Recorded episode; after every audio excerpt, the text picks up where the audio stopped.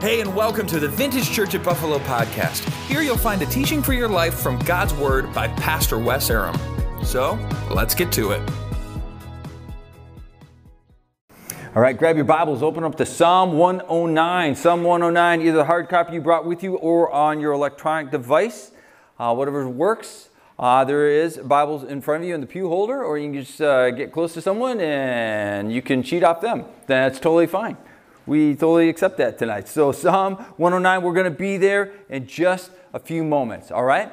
So, we've been walking through the Lord's Prayer because Jesus is teaching us how to pray. Again, just as by way of reminder, his disciples ask him one thing. Their life, it's recorded for us. It's not how to teach, not how to do miracles, it's how to pray. And so we're walking through Jesus' instructions to his disciples, those who belong to him, which, if you're here a believer, this is for you tonight. And if you're not a believer, at the end of our time together, you're going to have an opportunity to make a commitment to invite Christ into your life. It's the most important decision you'll ever make. And this that we talk about tonight will become a reality in your life. So, if we've been walking through this prayer, we're getting towards the end of it. And so, we're in verse 12 in Matthew chapter 6, uh, which is where we're going through, but stay in Psalm 109.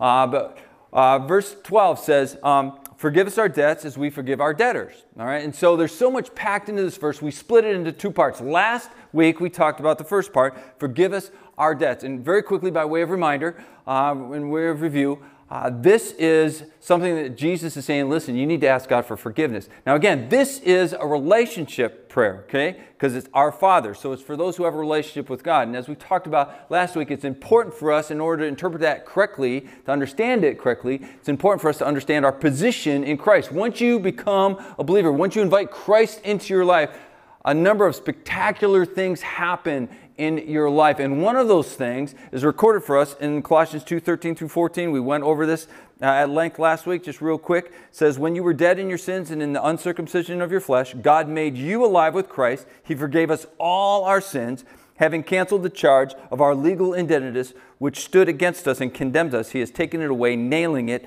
to the cross. So when we come to Christ, Jesus died for sin on the cross, one time for all sins. And so when we come to Him, He forgives us all our sins. That's what that passage tells us. All our sins. Not some, not most, all. Past, present, future, all our sins, having canceled the charge of our legal indebtedness. We become in debt to God through our sin. Okay? We are born sinners, sinners by birth, sinners by choice. We become indebted to God. We break His law, and so we owe God a debt. And I used this last week.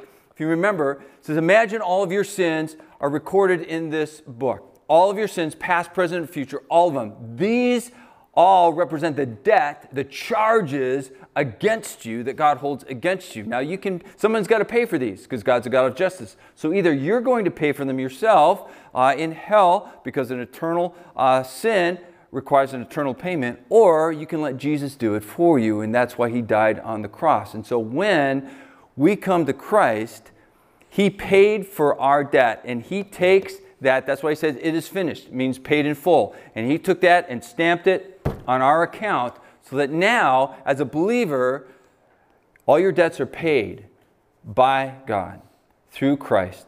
Paid. No condemnation for those who are in Christ Jesus. So when Satan comes to you, by the way, when he comes to you and he tries to hammer you and beat you up for your failures, for your sins, you need to remind yourself and him what is true. And what is true is you can say, hey, you know what? Satan, the stuff you're talking about, Jesus already paid for that debt. I don't owe it anymore. God is satisfied with that. So guess what? You got nothing to talk to me about. See ya. All right? We can do that in the authority uh, of God because of what Jesus did for us on the cross. He paid for all of our debts. So now when we say, forgive us our debts, that has to do not with our eternal salvation, that has to do with our intimacy with the Lord, with our fellowship. Bottom line, we serve a God who forgives and forgives completely. It is amazing and spectacular, and we should be in awe of that fact because that is what is true. And so now, once we understand this, once we get it, then we are in this right spot to move on to the second half of this prayer, which says, Forgive us our debtors, or forgive us our sins as we forgive those who have sinned against us. Now, on the forgiveness continuum, It's a big continuum. We all land there, you know, at different times in our lives. Know, I mean, you've got, first of all, you've got the, you know, the little stuff that happens to us that we just need to get over. And we just need to forgive somebody, right? Because Proverbs 19:11 says, it is to one's glory to overlook an offense. Sometimes it's just like, it doesn't matter. You know, it's not that important. I'm just going to overlook it, right? If you're, how many husbands we have in the crowd tonight? How many husbands? How many of you know that you can win an argument and still lose? Anybody? Anybody? Uh, yeah? Mm-hmm. Yeah. Oh, yeah. Some of the wives are going, yeah, get your hand up. Yeah, right. We, under, we understand that. And sometimes we just need to go, okay, this is stupid. This is not worth it. And I'm just going to overlook it. The Bible tells us that that's a good thing. You know, so there's some things in our lives that happen. We just need to come. Then you've got a situation where, you know, uh, somebody hurts you and you're all offended and they have no idea that they've hurt you. You're hanging on to unforgiveness and bitterness, and they have no clue that they've done anything to you. And then you've got someone who hurts you and doesn't care. And then you've got the person who hurts you, not only does he doesn't care, he's not sorry for it. And then you've got the person who doesn't care, he's hurt you, he doesn't care, not sorry for it, uh, and actually glad about it, actually glad that they did it to you, all right? And what's worse is that that person often, nothing happens to them. And yet your life man, you are hurt and there is stuff going on. Your life is greatly impacted. And you're sitting there right now going, Wes, are you, are you, God expects me to forgive that person? Well, let's find out. Let's find out. First of all, let's talk about what forgiveness is not, okay? Forgiveness is not denying it. Okay, you don't deny the hurt, you don't deny what happened to you. You don't ignore it. You don't act like it's no big deal. If it hurts you, it's a big deal. Okay, you don't ignore it. You don't stuff it down like, hey, you know what, I'm gonna stuff my feelings inside and all my anger and I'm going to just stuff it down and it's going to be all right and I'm going to work it out, you know, and that, that never works. You, you know, you burn up from the inside out. And forgiveness is also not an emotion. It's not an emotion. It's like, well, when I feel like forgiving, I'll forgive. It's not an emotion. All right, that's not, that's not what it is. Forgiveness also doesn't equal a restored relationship. Okay? Some people think, oh, you got you, when, you, when I forgive someone, then that means you know our relationship is restored. Not necessarily. That's not necessarily true. Okay, it doesn't equal restored trust. Trust takes time to be rebuilt. Sometimes boundaries have to be put in place, you know, depending on the situation. All right. So forgiveness is not those things. So what is it? Let me give you a definition. I found to be very helpful. It says this: Forgiveness is the act of setting someone free from a debt to you that is a result of a wrong done to you. It's the act of setting someone free from a debt to you that's a result of something, a wrong that's been done to you. Forgiveness is a decision of the will, it is a choice of obedience, and it is a response to a command of God. As we walk through this here tonight, we're going to see that God is real serious about us forgiving folks. Colossians 3:13 says this, "Forgive as the Lord forgave you." When did the Lord forgive you? He forgave you because of Christ. He forgave you perfectly and He forgave you before you even asked for it. Jesus paid for your sin, for your price, before you even asked for it. Here's the good news for us we are not dependent on someone else, okay, in order for us to forgive them. We are not dependent on their actions in order for us to choose to forgive. God commands forgiveness. He wants us to forgive. He says, This is really, really important, so I'm going to command it. Why? Well, one, because unforgiveness hurts our relationship with God. Unforgiveness is a sin. So if we hang on to a sin, sin separates, it creates distance in our intimacy with God. Familiar verse, Psalm 66 18. Psalm 66 18 says this If I regard iniquity in my heart, the Lord will not hear me. Not that He can't hear me, that He won't hear me. If I regard, that means I know it, I'm protecting it, okay, I'm nurturing it. This wrong thing, this sin, that's what I'm doing. That says, I'm not going to hear you. Because you're hanging on to something, you're running after something that is opposite of me. There's creating distance there. You can't you and I can't actively rebel against God and be close to God. You can't. You can't run towards God and towards sin at the same time. It doesn't work. So unforgiveness damages and hurts our, our intimacy and our relationship with God. It also hurts you. It hurts me. My unforgiveness hurts me. You know why?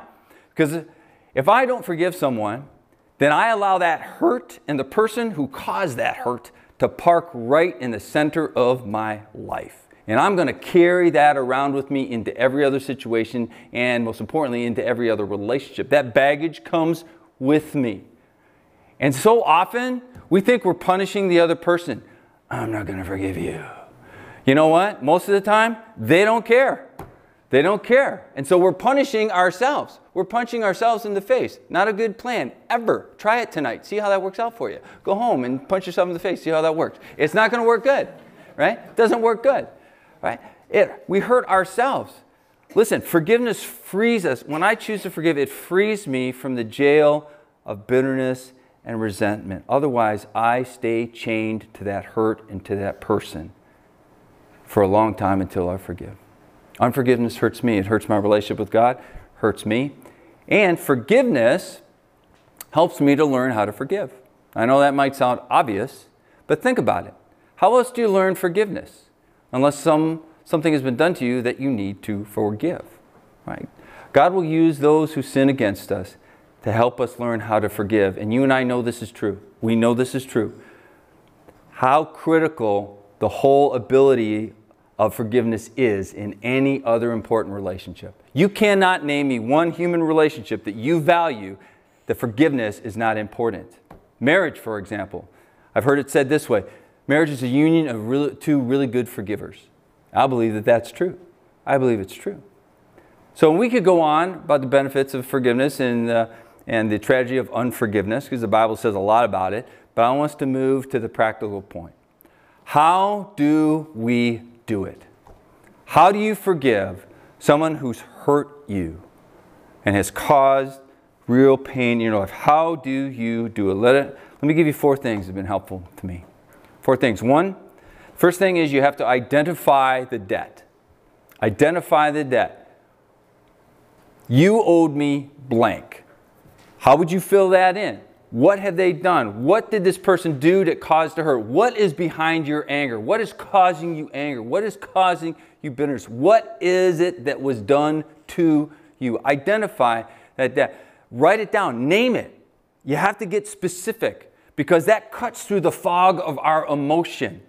All right, it helps us clarify the issue. That's why, like we talked about last week, confession means to say the same thing as what God says about our sin. We have to get specific because that's when you can deal with something. That's when it has teeth. That's when it has staying power and it sticks because you identify it specifically. So, first of all, you have to identify that thing, identify the debt. Secondly, you take it to God. You take it to God. You take your anger, you take your, your frustration, your bitterness, your angst, whatever, and you take it to God. One of the things I love about the Bible is that God honors our emotions all emotions. He made us as emotional beings, right? It's not a surprise to him that we have these emotions. And he, through the inspiration of the writers, has recorded for us in his word times when people just let it rip before God. I mean, they did not hold back, which, by the way, that's a smart thing to do. You know why? God already knows how you feel. You're not hiding anything from him. God won't know this. Yes, he does. How many fingers do I have behind my back? He knows, all right? He knows things because He's God. He knows all things. And so to hide something from Him is just foolish, right? We just hurt ourselves in that. So I love that the Bible has recorded for us times when people just pour out their anger and they pour out their angst and they just pour it out before the Lord. Psalm 109 is one of those places, written by David. Let me walk it through real quick with us together. Starting in verse 1, Psalm 109 says this O God, whom I praise, do not remain silent, for wicked and deceitful men have opened their mouths against me. They have spoken against me with lying tongues. With words of hatred, they surround me. They attack me without cause. In return for my friendship, they accuse me. But I'm a man of prayer. They repay me evil for good and hatred for my friendship. Stop right there. First thing David is doing, he's naming it. He's naming what's been done. He's very specific about it, right? He names this is what has been done to me. This is the debt. Here it is. This is the action. This is what's happened to me. And then he just lets it roll, man. I mean, he just wow. He, verse 6. Follow along. This is what this is a prayer, by the way. This is a prayer. Appoint an evil man to oppose him, the person who did all this to me. Let an accuser stand at his right hand. When he is tried, let him be found guilty, and may his prayers condemn him. May his days be few. May another take his place of leadership. May his children be fatherless. In other words, kill him.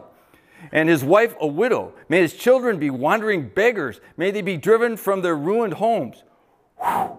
Do you feel the heat, ladies and gentlemen? Oh, he keeps going. 11. May a creditor seize all that he has. May strangers plunder the fruits of his labor. May no one extend kindness to him or take pity on his fatherless children. May his descendants be cut off, their names blotted out from the next generation. May the iniquity of his fathers be remembered before the Lord. Not be remembered before the Lord, but only the iniquities be remembered. May the sin of his mother never be blotted out. May their sins always remain before the Lord, that he may cut off the memory of them from the earth. Whew. Wonder how David's really feeling. It's a prayer. This is a prayer. How many of you have ever taught your kids to pray like this? Can you imagine that? You imagine me and Connie with here's little Dylan, you know, little Dylan, he's, uh, he's getting ready to pray. I'm like, hey Dylan, why don't you pray tonight? So, okay, dear Lord, please bless mommy and daddy and grandma and grandpa. And for that boy who bullies me in school, I pray that he'll get run over by a tractor and that his families will be eaten by wild poodles. Right? I mean, can you imagine that? I mean, seriously. But that's kind of what's going on here, man. David is not mincing words, he is just letting it roar. Why in the world would God be okay with this? Couple reasons. One, he's not afraid of your honest emotions. And he says, Bring them to me. Process your hurt and your anger with me first. God says, Bring it to me. Lay it all out. Empty everything on the table. Because something happens to David. We don't know how long it took for him to write this. It might have been in one sitting, you know, or maybe he had to go out and get a drink or two and, and shower, you know, and in a cold shower because he's so heated. But when he comes back, look at verse 21. But you, O sovereign Lord, deal well with me for your name's sake. Out of the goodness of your love, deliver me, for I am poor and needy, and my heart is wounded within me. David goes from identifying the action and just saying, God, bring your justice and your wrath and your punishment on them. And by the way, God, if you're not sure how to do it, here are my ideas right? That's what he's praying here. He goes from that to, but I'm poor and needy, and my heart is wounded within me. He goes beyond the action to, hey, this is what's really going on inside. And he gets real honest with God about it. And he realizes the wound that has been there. He's not hiding it, he's not covering it up, he's not ignoring it. He's actually putting his finger on it. He's putting his finger on it. He says, I fade away like an evening shadow. I'm shaken off like a locust. He's like, Lord, I need you. I need you. Look at verse 26. Help me, O Lord my God. Save me in accordance with your love. Do you feel the turn? Do you feel the turn? Why is that happening? Because he poured it all out before the Lord. He's given God space in his heart and open to the Lord dealing with him and redirecting some things in him. I mean, if he, hang on, if he hangs on to that anger, that's going to just destroy him. Destroy him. That bitterness will destroy him. He pours it out. He gives God space to start work in his heart. And look at how it ends. Look at verse 30. It says, With my mouth I will greatly extol the Lord. In the great throng I will praise him. Nothing in his circumstances have changed, but his focus has. With my mouth, I will. That's a choice. I will greatly pray, extol the Lord. And look at this. In the great throng, I will praise him. In the great throng. You know what that means? You need to get people around you that love God and that will encourage you towards him. When you're hurting, you need to get people around you that love God and will encourage you towards him. In the great throng, I'm sure that has to do with the temple. I'm sure that has to do with the temple. That's why church, one of many reasons why God created the church and why church and gathering together is important. To be around people that, that love God, care about you, and can help you tell the truth. Because sometimes, I don't, if you're like me, Man, when you're in the midst of, of emotions that are just all over the place, it's hard to see clearly. It's hard to see the truth, and the enemy is right there cheering you on in the wrong direction. In the great throng, I will praise him. Verse 31 For he stands at the right hand of the needy one to save his life from those who condemn him. To save his life from those who condemn him. He looks to God. He looks to God. First thing, identify the debt. Name it. Be specific. Take your anger, take it all to the Lord. Third, remember the forgiveness that God gave you. Remember the forgiveness that God gave you as a believer. Listen, until we are overwhelmed, until we are overwhelmed with the forgiveness that God has given us, we will have a hard time forgiving somebody else.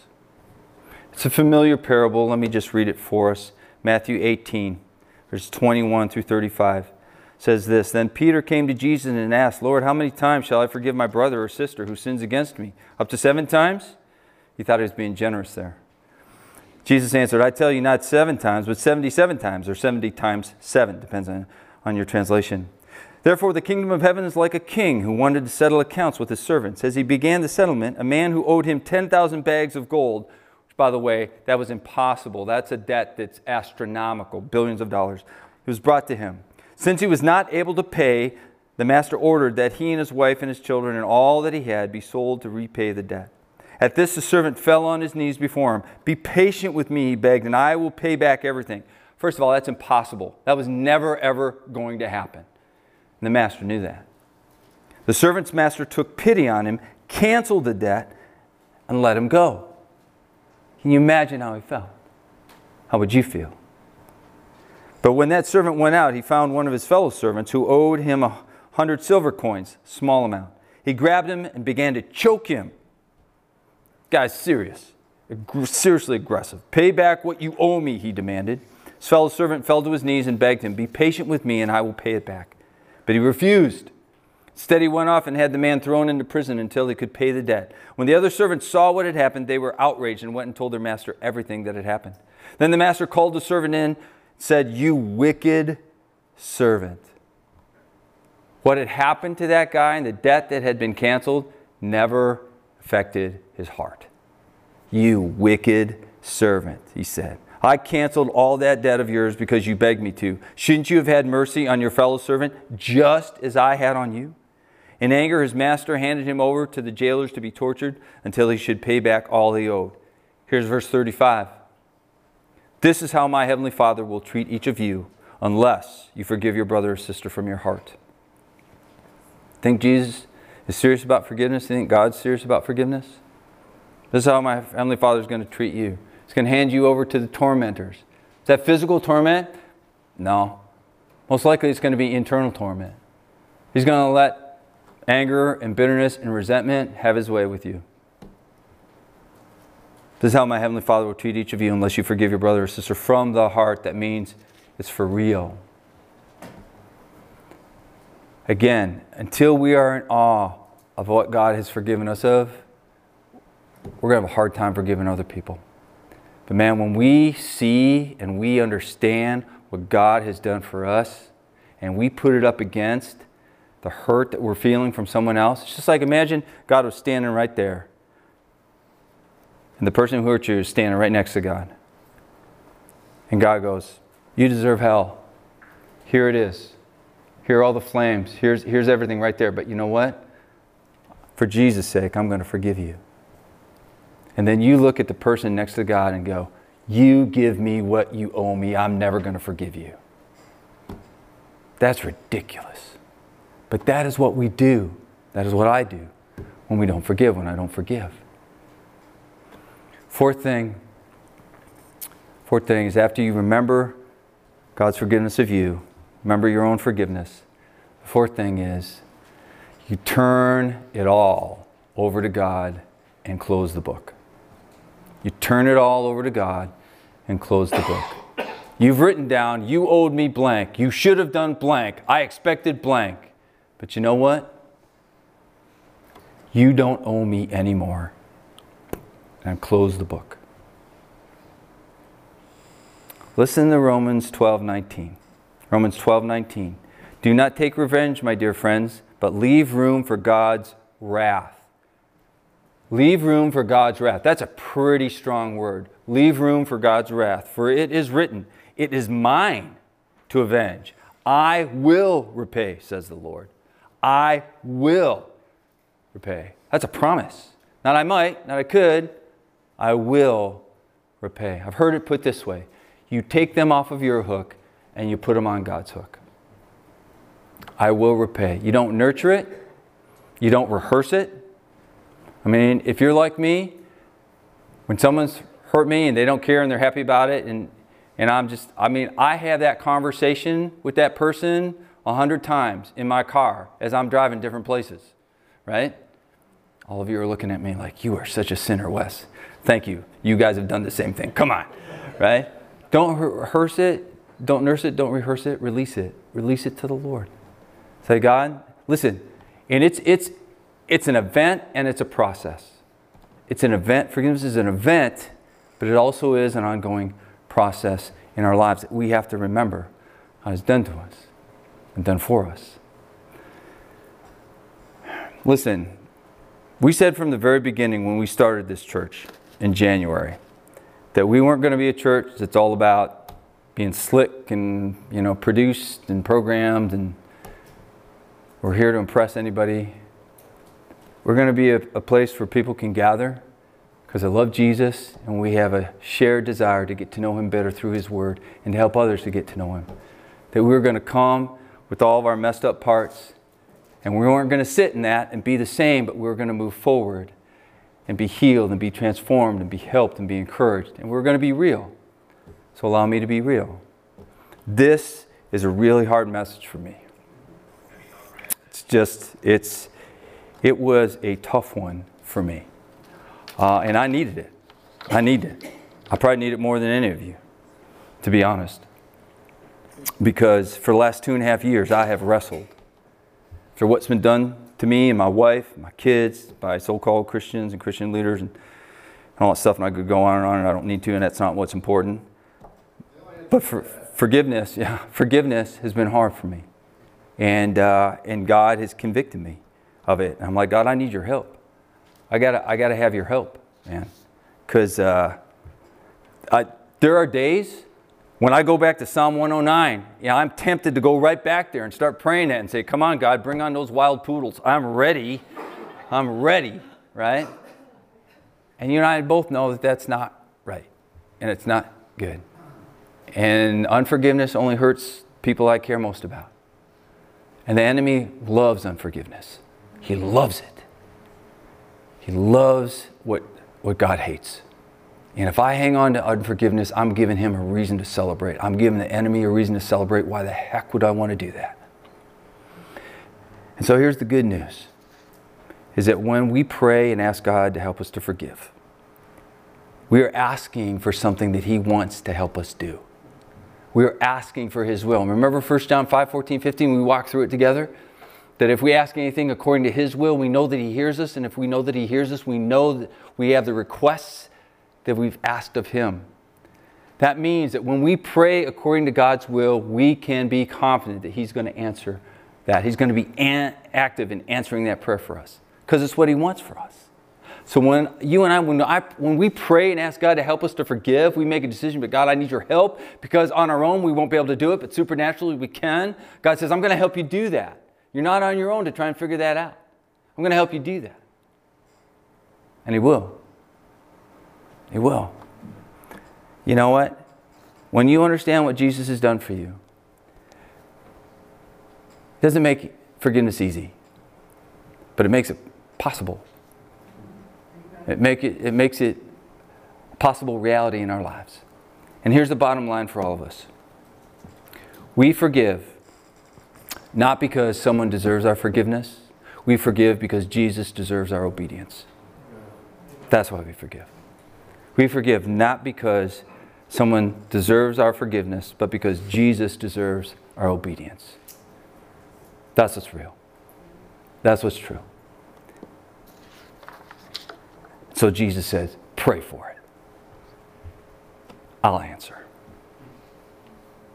Let's pray together. Heads bowed and your eyes closed. Just take a moment. Whatever God talked to you about, man, talk to Him. Just talk to Him. He loves you. He brought you here to speak to you. Tried to be as honest and real as I can. I will always be that because I'm in process just like you are. And we are all humble before the God who loves us. And we need to be in awe of His forgiveness because it is real. And it's what helps us to forgive others. Whatever God talked to you about, take a moment, just talk to Him.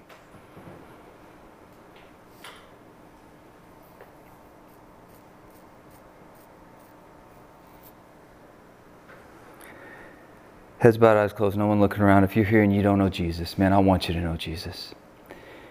Better yet, He wants you to know Him. He doesn't want you to spend an eternity separated from Him, place of justice and judgment. He wants you to be in a relationship with Him forever. It's called eternal life. It's available to you if you're like, it's what I want, Wes. It's what I want. How do I do that? Let me encourage you. Just pray this prayer after me, not out loud, in your heart Mean these words as your own. They're not magic. It's just a way that God's given us to voice our heart to Him. Just silently just pray something like this. Say, Dear Jesus, I know I'm a sinner. I know I can't save myself.